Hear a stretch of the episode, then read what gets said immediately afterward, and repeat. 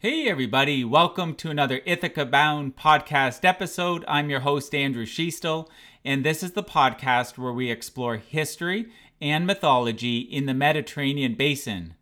Today, I'm joined with Dr. Suleiman Mourad for a conversation about the Seljuk Empire's previous hegemony in the Mediterranean basin. Dr. Mourad is professor of religion at Smith College, based in the U.S.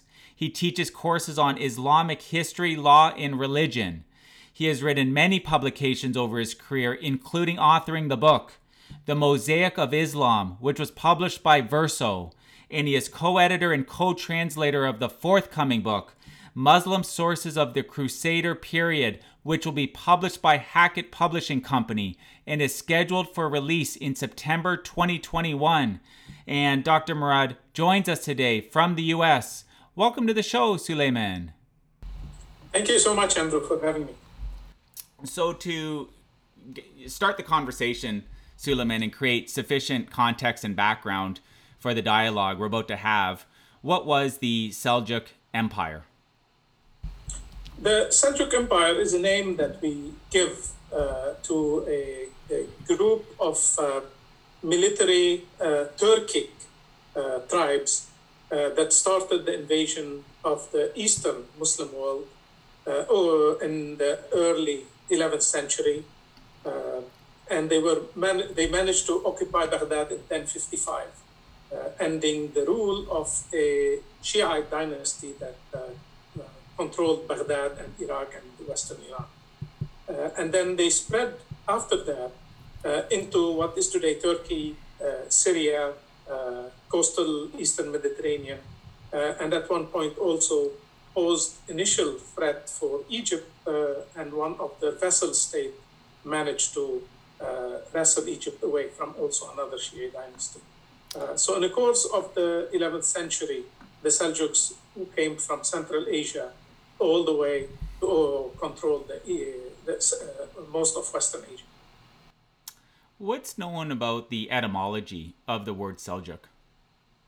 Uh, the, the, word itself supposedly is the name of a person, the ancestor of this uh, uh, tribal uh, group or the leaders of the tribal groups uh, who came to lead uh, this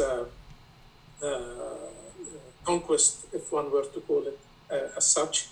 Um, the significance of that person is that he converted to Islam and started moving in some kind of military formation uh, out of uh, Central Asia.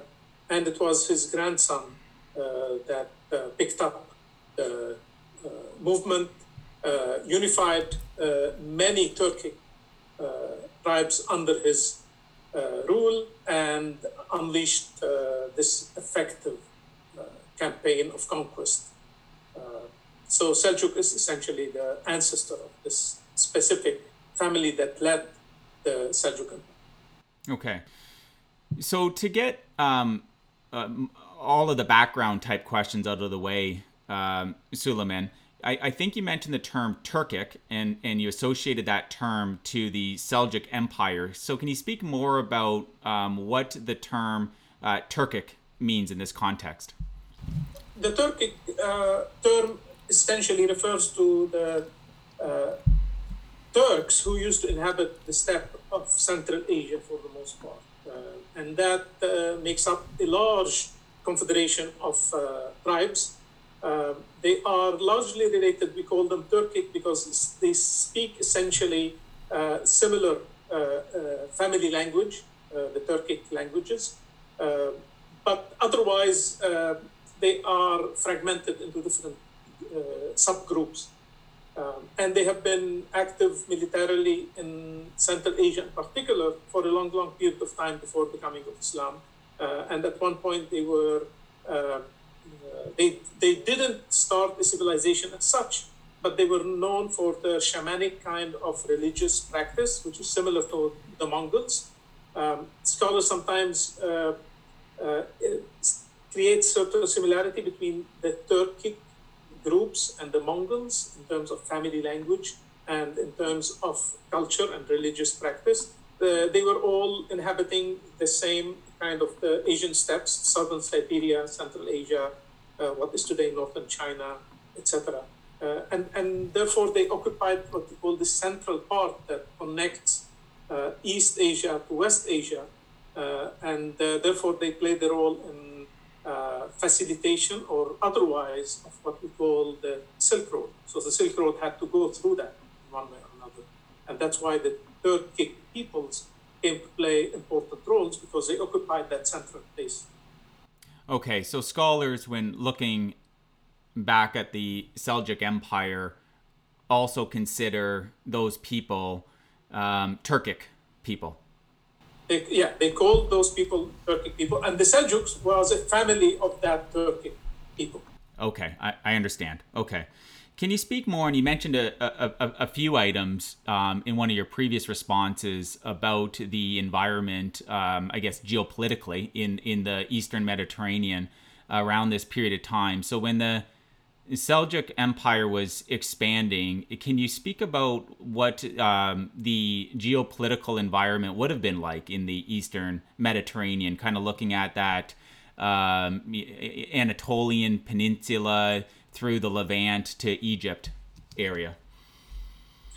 The Seljuks, when they started their uh, march westwards, uh, there were lots of political instabilities throughout uh, what we call the Eastern Muslim world, all the way up to the Eastern Mediterranean. Eastern Muslim world usually is a reference to the Muslim world from Iraq eastward, Iraq, Iran, Central Asia, what is today Afghanistan and, and what's today Pakistan. Um, so th- there has been a lot of political instabilities because uh, the, ru- the effective rulers were ruling uh, some of the Eastern Mus- Muslim empire, and especially in Afghanistan, uh, started more and more dependent, becoming dependent on these Turkic peoples. And the Turkic peoples' confederations in Central Asia became more demanding of, uh, uh, of things. Uh, uh, realizing essentially that they were the backbone of lots of states that existed. Uh, and that's probably what is the creativity of the Seljuks, is why do we need to lend our service to other monarchs and keep them in power? We can take affairs into our hands. Uh, and therefore, they when they got together around the 1030s, 1040s, um, uh, the other dynasty that used to rule the Muslim world, especially in Iraq and Western Iran, uh, became weaker and weaker. And that created a vacuum. That vacuum also impacted the situation in the Eastern Mediterranean, in the country that we call today Israel, Palestine, Jordan, Syria, Lebanon, uh, parts of Turkey, and even definitely Egypt. Uh, Egypt at that time was ruled by a Shi'i dynasty. But the Shia dynasty was growing weaker and weaker. Uh, it's called the Fatimid dynasty. Um, and uh, the Byzantines were not on the apogee of their power, obviously, uh, and they were also dependent on other recruits in order to help them fight the wars, etc. Uh, larger Syria, this greater geography that we call Greater Syria, uh, was also witnessing some kind of a fragmentation uh, in the north, there were, uh, most of Syria at that time was inhabited by uh, a lot of Shiites, especially in the countryside. Uh, also, the majority of the population was still Christian to a large extent, and definitely that also applies to the countryside. Um, most cities were uh, uh, Uh, either Christian or majority Muslim Shiites, uh, except for uh, Damascus, which was a, the largest Sunni hub in the entirety of uh, Syria. So you have a lot of sectarian divisions, uh, and those sectarian divisions impacted the powers uh, that ruled those areas.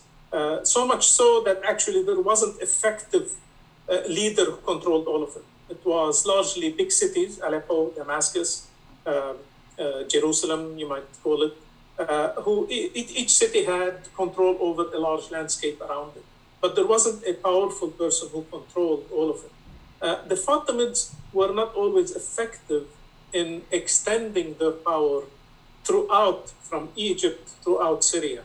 Uh, sometimes they were able to occupy Damascus and put it uh, under firm control, but other times they were weak and they had to wrestle against some kinds of revolt by other Shiite groups uh, against them. So essentially, uh, this kind of 10, 11th uh, century that uh, saw the coming of the Seljuks was a very, very troubling period.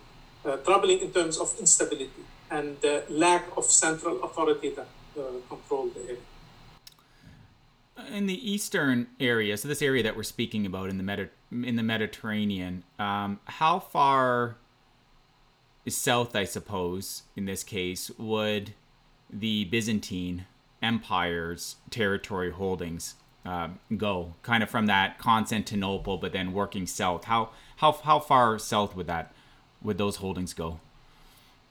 You, you know, obviously, the Byzantine Empire at one time before the coming of Islam controlled most of the uh, the Mediterranean world, if not all of it. Um, and then it started to lose territory. It lost uh, uh, the eastern and southern Mediterranean to the Muslims, and it lost most of the northwestern Mediterranean to European warlords. so obviously it shrank a lot.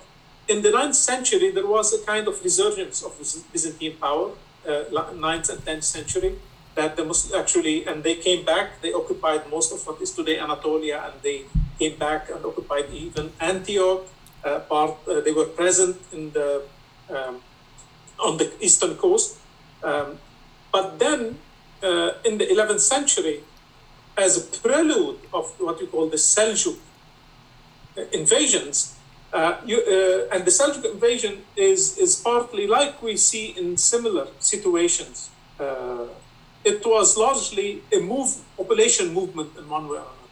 So what the, the creativity of the Seljuk is that they were able to unify this population movement and channel it toward their own objectives. A similar case after was the Mongol invasion, when Genghis Khan was able to rally all the Mongol tribes under his leadership. Before that, in the 7th century, was the Islamic Arabo-Islamic invasion of the Middle East, when actually the rulers of the early Muslim empire were able to rally all the Arabs around them and start this kind of invasion. And later, also around the time of the Seljuks, we have the Crusades, which effectively is when Norman and other groups in Europe started to rally together and uh, also direct that kind of group effort to a specific objective for the groups uh, involved. Uh, so before the Seljuks made their invasion of what we call Turkey and Syria, uh, there were already Turkic groups ahead of them on their own, encroaching into Byzantine territory, and that weakened a lot the Byzantine Empire. So as, as early as the 1020s, we start seeing some Turkic people uh, coming into uh, Anatolia. The main battle, well, the Byzantine were still powerful, uh, but it was uh, seesawing, in, if one were to use that term. Uh, they were not always steady. And initially, they were able to fend off the Seljuks, but then in 1071, uh, there was this major battle in eastern Anatolia uh, near Lake Van at a place called Manzikert, uh, where the Seljuks defeated the Byzantine army. and that effectively opened up the whole of Anatolia. Because after that, there is, you know, Manzikert is a very strategic place. Uh, it is in the middle of these mountain ranges that blocked the east uh, access into Anatolia proper. So once you open that gate, there is no way you can control these Turks that are coming from everywhere. Uh, there, there is no strategic place that they have to cross. Um, and from that point onward, the Byzantine Empire was never the same. Uh, became a very weak empire, uh, rarely able to defend itself effectively. Um, and there were other factors that ultimately uh, added up into its problems that ultimate demise in uh, 1453. Uh, the Battle of Manzikert, so that it's referenced in the episode, what year did that occur? Uh, it happened in 1071. Okay. so 11th century still. You made an allusion, I believe, to the Abbasid Caliphate earlier in the conversation. Can you speak about what the relationship would have been between these two states during this period of time. And did the Seljuks, what was the Seljuks' relationship to Islam in that did they did they see themselves generally as adherents to the to the religion, followers of the religion, and or um, I guess uh, yeah, and and or probably works. Did they see themselves as having a uh, a higher position from a religious uh, perspective when it when it came to Islam? That's a, this is both of them are fascinating questions. Uh, to start with, uh, the Abbasids who have been caliphs essentially since 750, and for almost a century they ruled uh, what we call the golden age of the Islamic Empire. Uh, after 850, their power started to diminish, uh, and largely, as definitely as of around 950, they became puppets, puppets to whoever ruled Iraq. Uh, and between 950 and 1055, the effective rulers of Iraq were the Buyid dynasty. They were not caliphs, they were, we, technically, we call them sultans, that is, under the spiritual leadership of a caliph, but they were actually the people in power. The caliphs were more of a puppet. The Buyids needed them in order to give them legitimacy, and in, in return, the Buyids gave the Abbasid protection. Uh, but again, the Buyids, in Arabic, al Buwayhiyun, uh, were Shiites. And the Abbasid Caliph was Sunni. The Abbasid Caliphate ultimately came to sponsor Sunni Islam. Um, so there was this kind of a, a, problem for the Abbasid that didn't like being essentially bossed around by Shiite dynasty. Uh, so when the Seljuks came on the scene, the Abbasids were extremely happy that finally there is a Sunni power who is going to help them re-establish that golden age. But the Seljuks had different designs. They didn't necessarily agree. So they made the Abbasid caliphs puppets like the Buyids, except now it is a Sunni sultanate that made them uh, puppets instead of Shia uh, but the other part of your question is spot on, is fascinating because really often we undervalue the transformative impact of the Seljuks on definitely religion and politics, uh, to some extent culture, and uh, partly also in economics. But religion and politics are definitely the most important contributions. Religion is because the Seljuks were Sunnis, but they were not your normal Sunnis. They were espoused to, uh, uh, to a specific vision of Sunnism that because they were Turkic groups, they came from parts where the specific form of Sunni Islam uh, followed what we call the Hanafi school and the Hanafi or the Hanafi branch of Islamic law. Uh, th- this is one of branches of Islamic law. That is, you live Islam according to an orthopraxy. And what I mean by this is the main important thing that you consider Islam to be is a way of living, more so than a theology. Here, the contrast is between largely and loosely here, I'm saying, between, for instance, Judaism, where the emphasis is how you live as a person, and therefore the ritual is very important, the procedures are very important, uh, the, what you do in your life is very important, versus Christianity, where the most important thing is about faith in Christ. If you don't believe in Christ, there is no way you can be. So, and here about the nature of Christ, etc. So, when you follow uh, a branch of law, essentially you are saying that the most important thing in Islam is orthopraxy, that is the way you live, not the way you believe. Whereas the Shiites emphasize belief as the most central part of Islam. The, what you believe in is more important than anything else. You can compromise everything else at the expense of your belief. So you put where the most emphasis goes. So the Seljuk came as Hanafis, that is, following that. Their perception of Islam is about practice, and that's why I said orthopraxy. Therefore, the importance is to know what are the proper and correct practices. Orthodoxy is about proper belief. So they came and they championed that vision.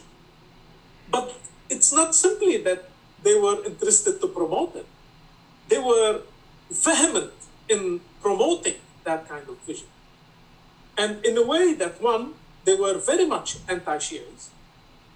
And they started what you call a process of persecution of Shiites and elimination of Shiites. They started a massive sponsorship of religious schools, what we call colleges. They were the actual, actually, propagator of uh, the Muslim colleges, uh, starting in the 11th and 12th century. Uh, the most important model that they established called the Nizamiya. It's after Nizam al-Mulk, which was who was a very important prime minister for the Seljuks. Essentially, he established uh, the, the real power of that empire, and all of this uh, he did uh, in the course of the 11th century. Uh, and they hired people, uh, very heavyweight people, to teach in those colleges. Uh, and thus, those colleges, one of their also contribution is that the Seljuks uh, pushed these colleges to also sponsor uh, another form of very popular Islam, and that is Sufism. Uh, in English, we translate it as mysticism. Uh, Sufism was uh, on the periphery of what we call correct Islamic practice uh, it was still struggling to establish itself as a correct struggle, uh, correct practice, especially among Sunnis. And in the course of the 10th and 11th century, the Seljuks uh, realized that they can use the power of Sufism because it has tremendous currency among the population and made it an official uh, movement uh, in the sense that one, uh, not only give it power, but also officializing it as a proper Islamic practice. So they hired scholars essentially to write about why Sufism conforms with the main tenets of Islam, why it is uh, it, it, it, essentially takes its teachings from the Quran, it follows the clear teachings of the Prophet Muhammad and all of the early Muslim uh, scholars. So why essentially Sufism is a legitimate religious practice. Largely that, it was scholars who did this, but those scholars were largely at the payroll, payroll of the Seljuks. The Seljuks wanted to use Sufism because it could balance the power of Shia missionaries that were very active in what is today Iraq and Iran. Um, and in order to balance that, they want very much like if you need your own lunatic in order to balance your enemy's lunatic. If, if one were to use that kind of. Uh, so you need your missionaries in order to balance those kind of Shia missionaries that are coming largely out of Egypt, uh, from the Fatimid dynasty that controlled Egypt. Uh, and the only effective way that the Seljuks felt they can use that to endear themselves to the population and use that kind of power was to take Sufism on board and make it some kind of a state vehicle to achieve their own objectives. Uh, so you see here that actually if it wasn't for all of these things, the Middle East wouldn't be the Middle East that we know it. Sunni Islam would ha- wouldn't be the majority that controls most of the Muslim world, uh, what we see essentially since the, uh, the time of the Seljuks, and definitely today. Uh, the Muslim world would be completely different, and the history of the Mediterranean and probably the world would be different. Um, I can go into political uh, aspect, but I want to give you uh, chance to reflect on anything said. Thank you, Suleiman. It's uh, it was very expanded and it's it's it's fascinating.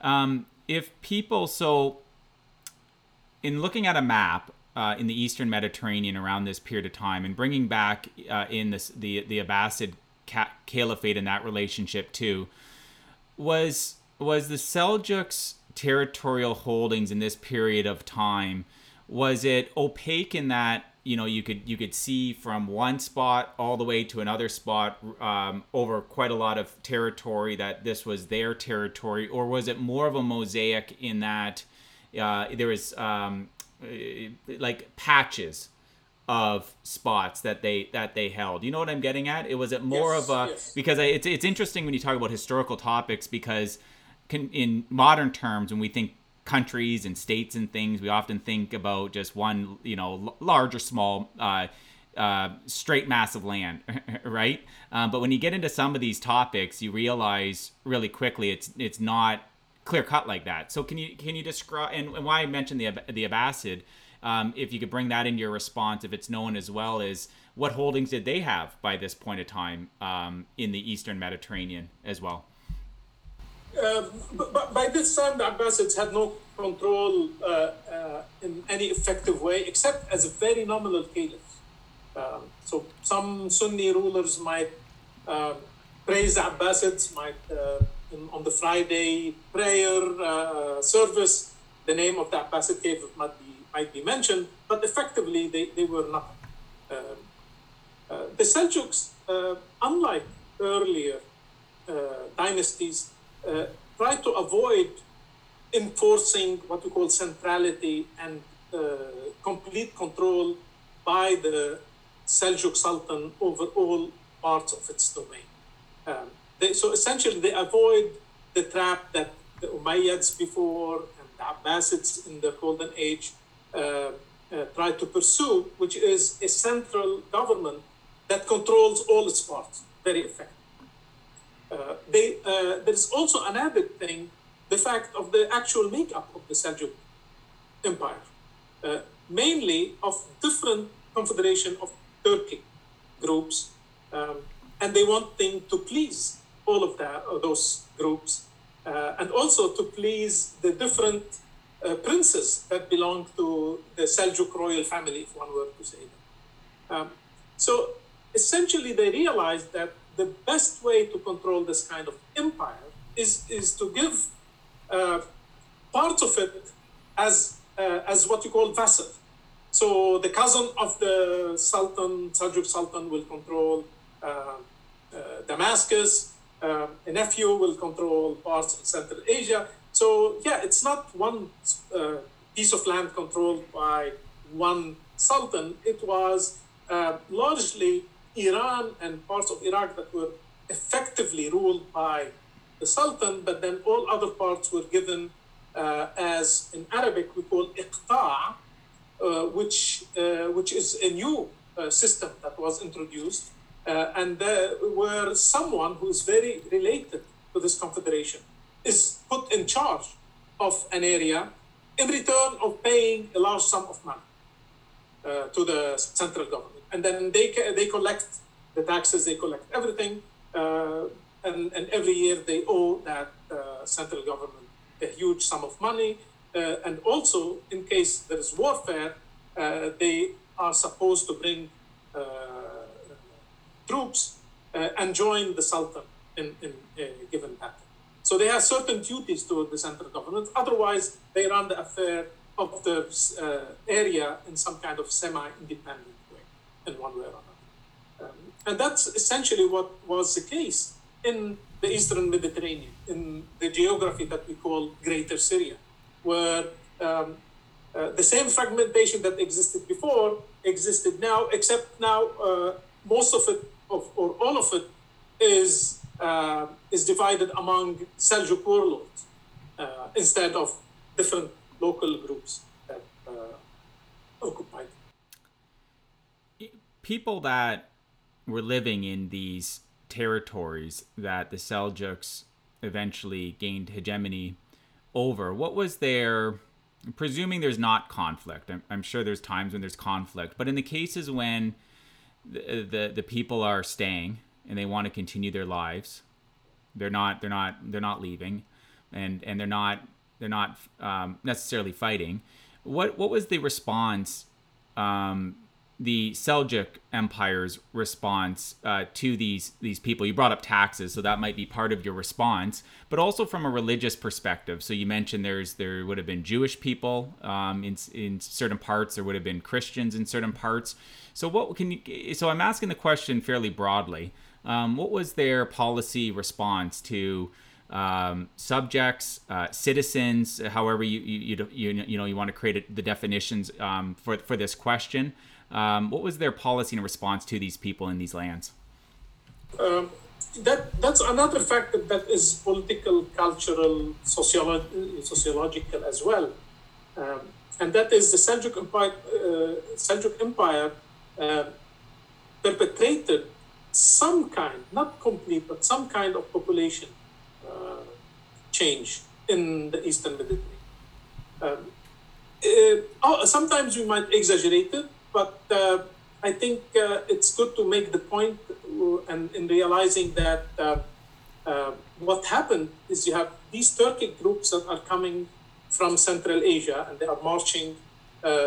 as they march, some of them settle, say, in Iran, in Iraq, but still others. So you're talking about tens of thousands that ended up in what is today Turkey and what is today Istanbul. On their way, obviously, they came to intermix and intermarry with local populations. Uh, and often the local populations adopted uh, some traits of that kind of Seljuk way of life. So in, in modern Turkey, for instance, um, the, the, the uh, majority of the population are not actually Turkic from Central Asia, although large numbers came and intermixed with that. But there was a kind of persecution that happened. For instance, uh, the Shiites, this is when they were started to be forced either to convert or leave. Uh, uh, and the few that remained remained because they could uh, coalesce in around certain cities or in isolated places uh, way outside uh, the control of the Seljuks. in, in, large cities, it's their numbers that protected them. Um, in rural parts, they needed to be in very isolated places like mountain ranges, and hence why, to this day, the large number of Shiites that remained in the eastern Mediterranean are along, uh, say, in Lebanon, which is a mountainous, uh, or in western, northwestern Syria, which also is very mountainous. But otherwise, in Egypt, for instance, uh, in, in Palestine, um, in uh, eastern Syria, uh, pretty much there are no Shiites. Um, and that is because of the politics that the uh, Seljuks inst- uh, instigated.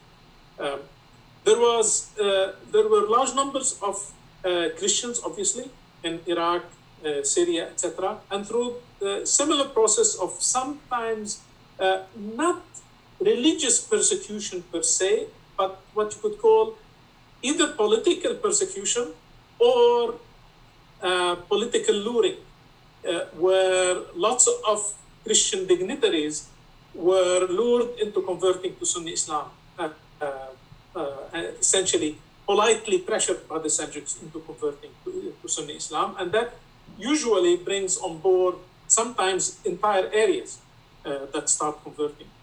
largely, largely speaking, the Eastern Mediterranean, in terms of absolute population, the, up till the coming of the Seljuks, was predominantly Christian.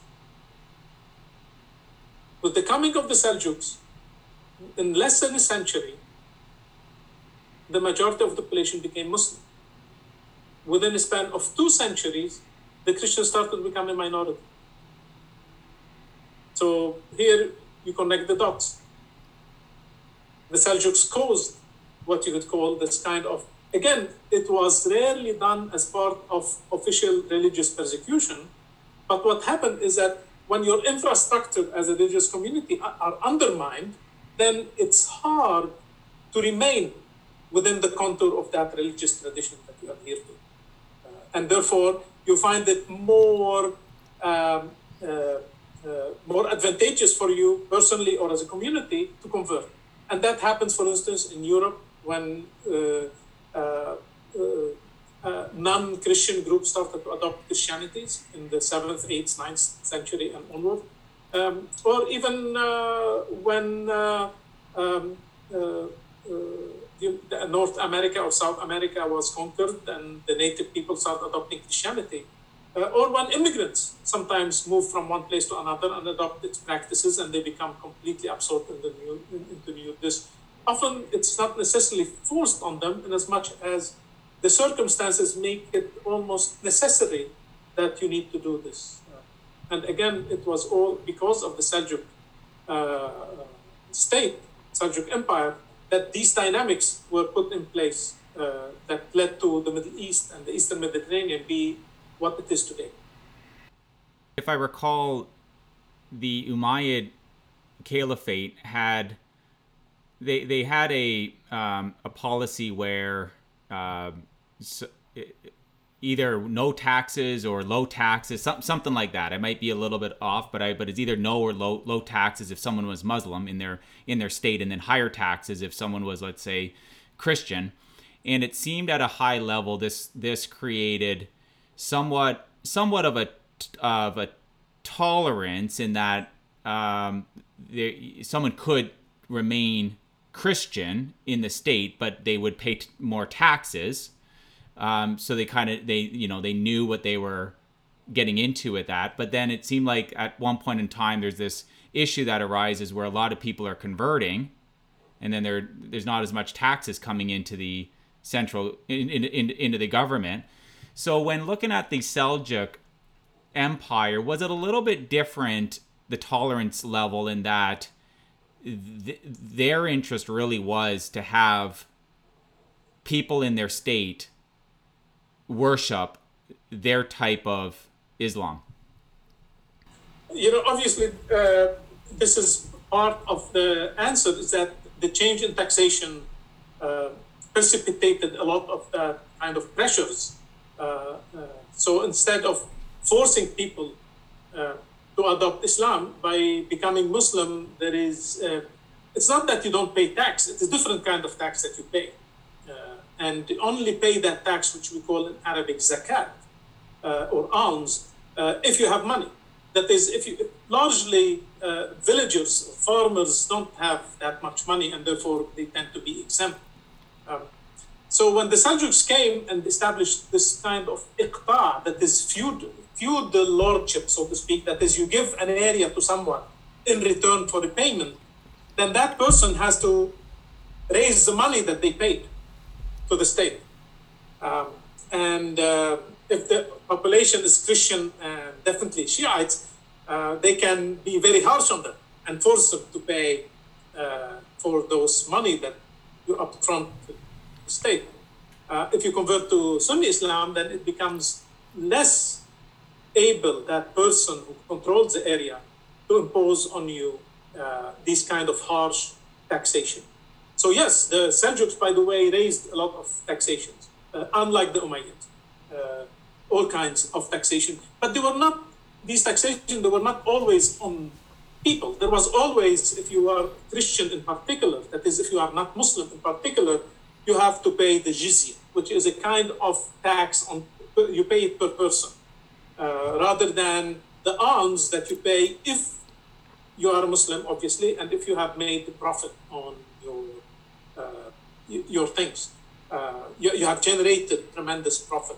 Uh, but if you are barely surviving, you are exempt. The, the, point of alms in Islam is that the people who make money, you take some of that as taxation and you give it to the Muslim poor. That's how it works. Uh, it doesn't work. You don't give it to Christians because they are not entitled for that. Uh, and if you are a Christian living under the Muslim empire, you have to pay that kind of jizya. The Umayyads had different arrangement because there were lots of Arab tribes who were exempt from that kind of jizya. So really, the uh, but also in the Umayyad period, uh, agriculture was uh, uh, still presenting the main source of income that fueled the state essentially the, the treasury of the state. Um, with the Seljuks, we see a kind of resurgence of agriculture because the period before the Seljuks, there was some kind of undermining of agriculture because of varieties of reasons. Um, so there is a, a return of agriculture, but most importantly, what the Seljuks were able to do was to reconnect West Asia to East Asia and open up trade and that generated a lot of revenues for the uh, for the states as well. So lots of the taxation were actually on commodities rather than on people directly, and that's different from what happened later on uh, with with the Ottomans when they started to impose more and more taxation on individuals. Uh, so here you, you are absolutely right. Uh, lots of communities, especially non-Muslim communities, felt it's much advantageous for them to avoid sometimes punitive taxation uh, by converting to Islam. So, is there any evidence, Suleiman, of because you mentioned trade. Um, is there any evidence of trade occurring in this period with the Seljuks, um, with, with with people within the state, um, with the the Byzantine Empire, perhaps the the Fatimid, I, Fatimid, did I say that correctly? The Fatimid Empire. Is there any uh, evidence of tr- of trade with other states um, in the in, in the Eastern Mediterranean in this in this period?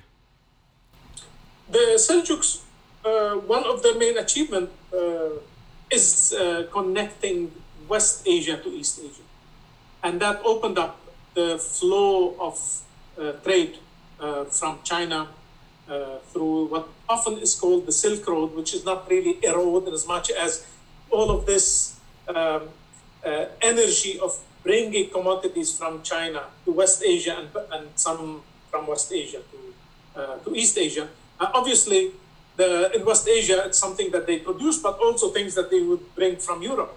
Um, so that opened up trade, and the Seljuks as much as they were people of war, they were also very savvy in terms of knowing that trade is equally important. Uh, and uh, uh, oftentimes, this is something that we read in a traveler who came um, around the time when I wouldn't properly call it a vessel of the Seljuks because by that time the Seljuk Empire started to weaken but that, that's essentially the kind of dynamics that existed.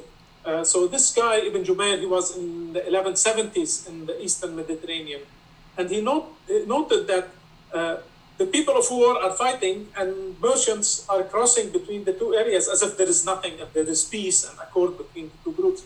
And that's largely what was the case between the Seljuk territory and all the surrounding territories, especially with Byzantium and especially with the rest of the Mediterranean including the Fatimids, is trade is paramount. It brings tremendous profit and has to go through, irrespective of the relationship of the groups.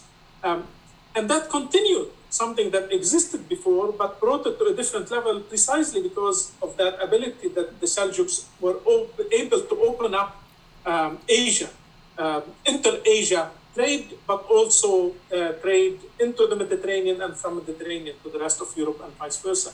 So that ability uh, uh, created a new dynamic uh, in terms of uh, uh, providing us um, with, I wouldn't call it alternative way to read history, but an alternative way to read history as a complex thing.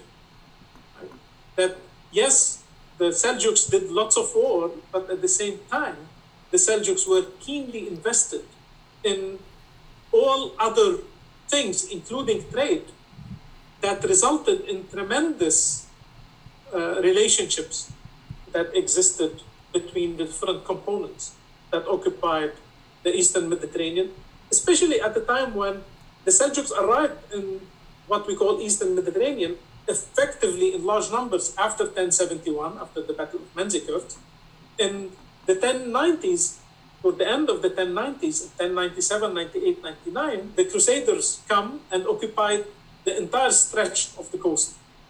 So the Seljuks became inland and the, uh, the Crusaders on the coast. And the two groups fought each other, but then the two groups had to survive and work with each other. So what you end up having is throughout the 12th century, you have the two groups fighting, fighting between them, fighting among themselves.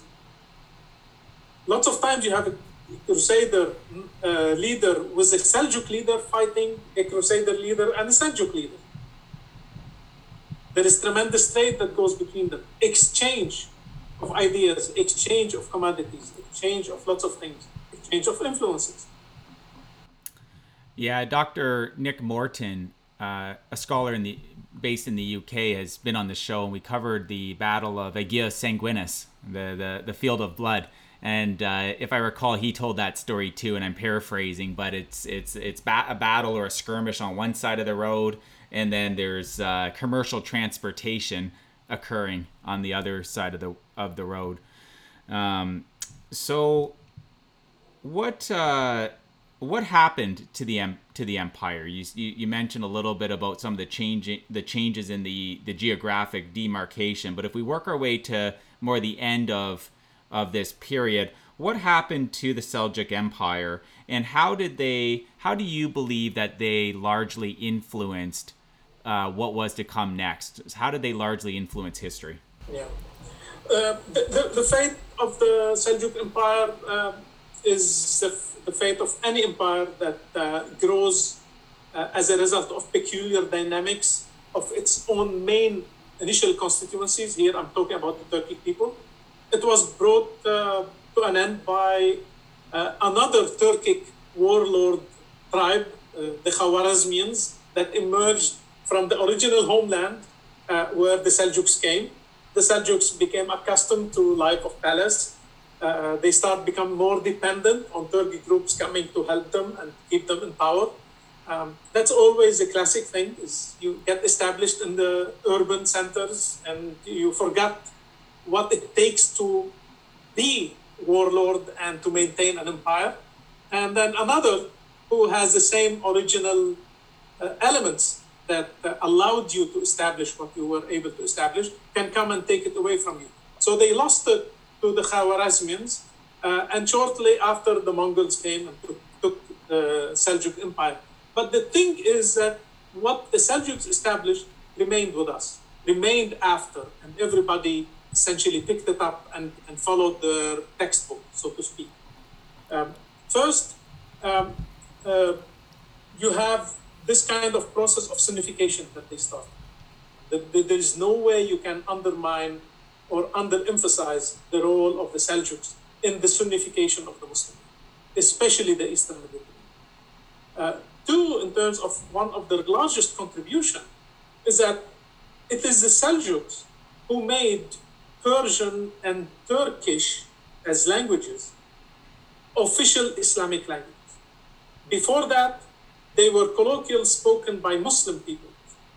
They were not scholarly languages, nobody took these languages seriously. It was the Seljuks because the Seljuks, they were Turkic speaking people, they spoke Turkish or one of the Turkish languages. Uh, and they ruled mostly from what is today Iran. So a lot of their advisors were native speakers of Persian. So they adopted these two as their official languages.